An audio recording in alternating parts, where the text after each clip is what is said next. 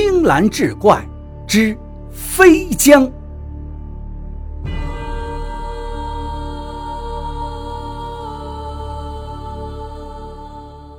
书接上回，只见这妖物面如金纸，双目赤红，一头杂乱的黑发随风飘舞，如同僵尸一般。而他怀中之物却是一个两三岁大的幼童，此刻一动不动，想必早已死去了。那僵尸用尖利的双爪抱着幼童的脑袋，狂咬不已，满嘴的獠牙在月光下闪着寒光。那孩子白色的脑浆顺着嘴边不住流淌，刘三看得吓得是魂飞魄散，双骨颤抖。躲在树后一动也不敢动，耳听得吮吸咀嚼之声，却唯恐被他发现。过不多久，僵尸便吸干了脑浆，吃饱喝足，将尸首扔在洞旁，仰头望月，拜了三拜，接着长啸一声，就飞进洞中。刘三儿在树后等了片刻，确定再无声息了。这才从树后蹑手蹑脚地出来，向山下狂奔而去。此时月光皎洁，不多时，他便找到了下山的路径。直到三更时分，这才跌跌撞撞沿着小路进了村子。恰逢村长带着一伙人正在村头巡视，见刘三儿面色煞白，狼狈不堪，心下惊讶，问他道：“刘三儿。”何事如此惊慌？刘三儿正上气不接下气，待他喘息片刻，方道：“村长啊，刚才在山上我遇见僵尸了，就是他抓走了村里的孩子们。”那村长一听大骇，急忙道：“你且细细道来。”刘三就将山上之事如此这般的说了一番。村民们闻听不禁大哗，都说果然有妖物。村长不敢怠慢，连忙吩咐诸人带上锄头、扁担，准备连夜上山查看。此时，村中一位老者听说，急忙赶来，对村长道：“老朽幼时曾听有人说过，僵尸只能晚上出来，白天他见不得阳光。只是这会飞的僵尸倒是闻所未闻，想必会更加凶险。此时正值深夜。”若是我们上山遇到他，只怕都是白白的送了性命。以老朽来看，不如等到明日太阳升起，我们再上山看个究竟。村长一听，言之有理，与村人商议之后，等到第二天日出，才在刘三带领下上山寻找。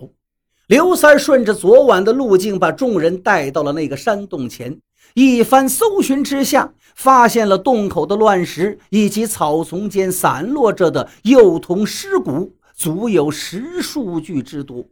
从服饰来看，皆是村中的孩子，可谓是惨不忍睹。一些丢了孩子的父母都悲痛欲绝，放声大哭起来，个个愤怒的咬牙切齿，不能自制。众人又到洞口查看，发现里面阴风习习，黑乎乎的，不知道有多深邃，因此也都不敢进去。村长眼见这个祸患实在太大，此地过于凶险，只怕不仅降不了怪物，弄不好还要白搭上人命，便对村民道：“这僵尸想必就在里面，只是我等进去也降他不住。”若是再伤了人命，便得不偿失了。不如暂且下山，从长计议。村民们听罢，眼前之计也唯有如此了，便随他下山。其中有个叫冯大礼的村民，经常去城中做些买卖，算得上见多识广。当下对众人道：“我听说城中有个清风观。”里面有一位无尘道长，法力高强，可以降妖除魔，不如请他来试试。村里人正自惶恐，一听之下，仿佛有了救星，于是推举冯大礼前去城中相请，允诺若能除去此妖，全村人必会厚礼相赠。待冯大礼来到清风观，找到吴琛道长，将村中之事和盘托出，并恳请道长出手相救。吴琛道长宅心仁厚，听后不由大惊，心道这荒山野岭竟还出了这样的妖物，若不除去，则附近村民皆会受其荼毒啊！他不敢怠慢，当即带上法器，随冯大礼来到村中，在村口搭建了法坛，准备做法。村中之人闻听，皆围坐一圈，欲看道长如何降妖。吴尘道长对全村人道：“贫道做法可以布下天罗地网，任何妖魔鬼怪也难逃出。只是需要有个胆大心细之人，敢深入巢穴，如此方能万无一失。不知你们之中可有人敢去？”众村民一听，不由得面面相觑，想那僵尸的巢穴何其凶险！若是贸然进去，只怕凶多吉少，九死一生啊！所以一时间无人敢应。村长正自一筹莫展之际，忽听有人大声道：“我愿往！”众人循声看去，说话的竟是张老头。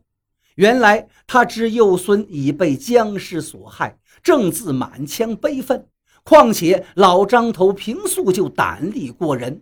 此计一想，反正自己已经年过半百，此番进洞成则为村中除却一害，不成大不了和小孙子相伴，死也无憾。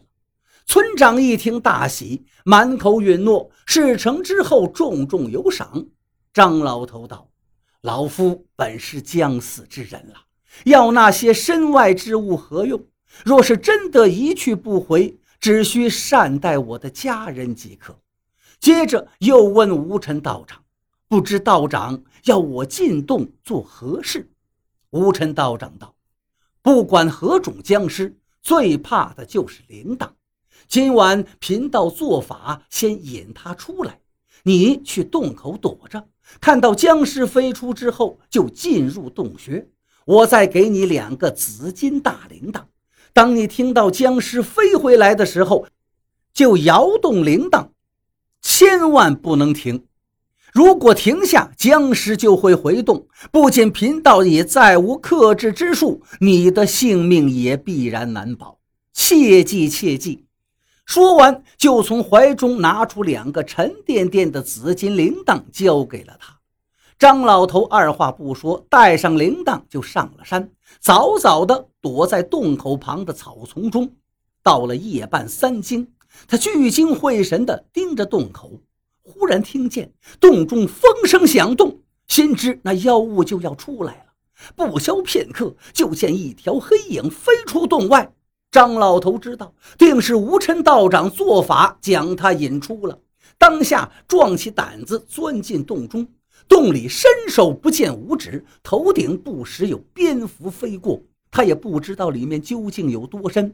摸着洞壁慢慢前行，看了看也不敢再往里边走了，就守在洞内，竖耳静听。